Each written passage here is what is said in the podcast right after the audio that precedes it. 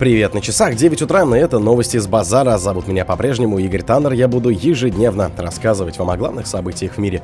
Да что в мире? В России. В Татарстане поезда задерживаются из-за сильного снегопада. Хельсинки прошла акция протеста против закрытия границ России. Маленкович заявил, что требует лишить Слуцкого мандата в Госдуме. В Афганистане нашли разбившийся самолет «Фалькон-10». Иран вывел спутник «Сарайя» на орбиту. Ученый рассказал о влиянии дождевых червей на потепление климата.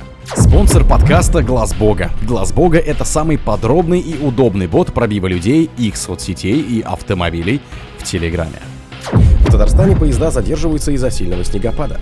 На Горьковской железной дороге в Татарстане задерживается движение 10 поездов из-за сложных условий после сильного снегопада, сообщила Приволжская транспортная прокуратура. Из-за сложных погодных условий после сильного снегопада в Нижегородской, Кировских областях, республиках Татарстан и Удмуртии возможны задержки в движении пригородных и пассажирских поездов, уточнили ведомстве. Поездные бригады поддерживают в вагонах комфортный температурный режим. Пассажиров поездов, остающих от графика более чем на 4 часа, обеспечили дополнительно дополнительным питанием.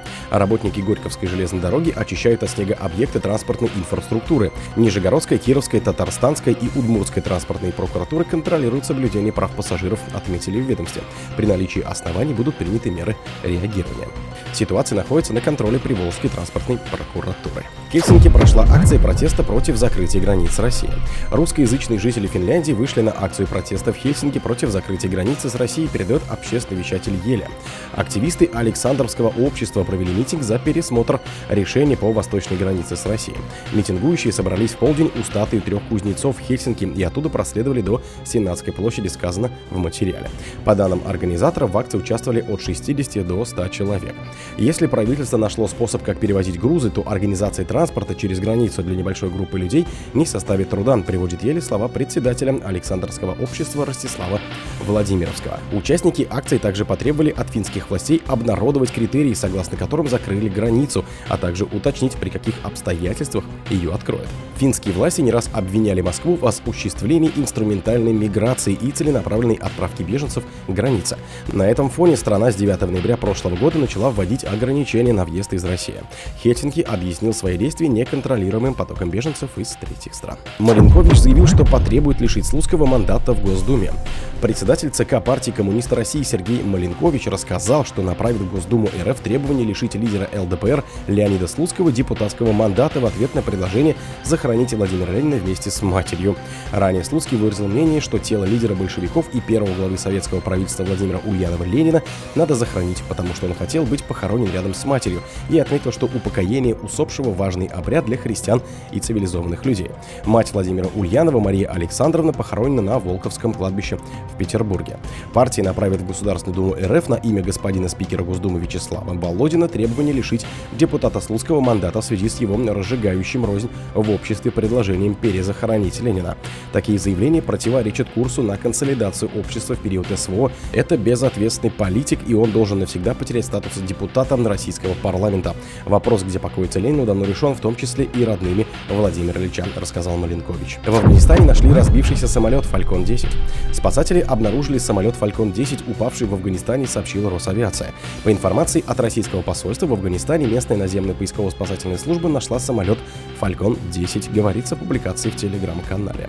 По предварительной информации, из шести находившихся на борту людей четверо живы, у них различные травмы, судьба еще двух человек уточняется.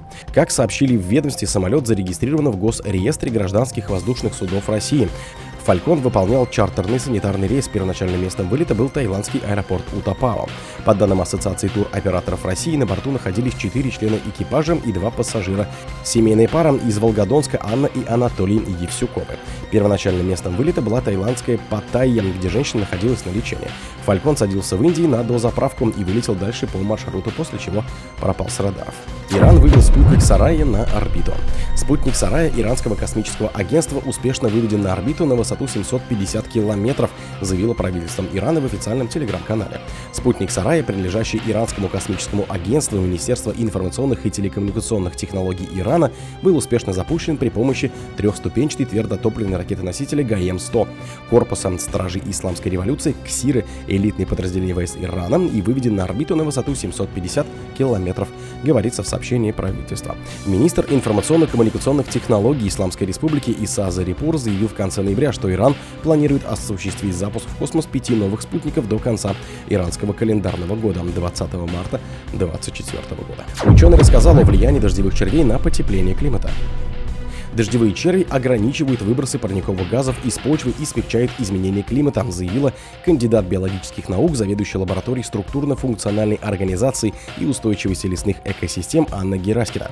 Современные климатические вызовы позволили более внимательно обратиться к дождевым червям. В начале 21 века появился ряд статей об этом с такими выводами, что дождевые черви смягчают изменение климата, формируя климатические умные почвы, сказала Гераскина на онлайн-лекции проекта «Ритм углерода. Глобальное изменение климата риски и возможности для России. По ее словам, деятельность дождевых червей способствует закреплению органического вещества. Почва становится более стабильной и эмиссия углекислого газа снижается. О других событиях, но в это же время не пропустите. У микрофона был Игорь Таннер. Пока.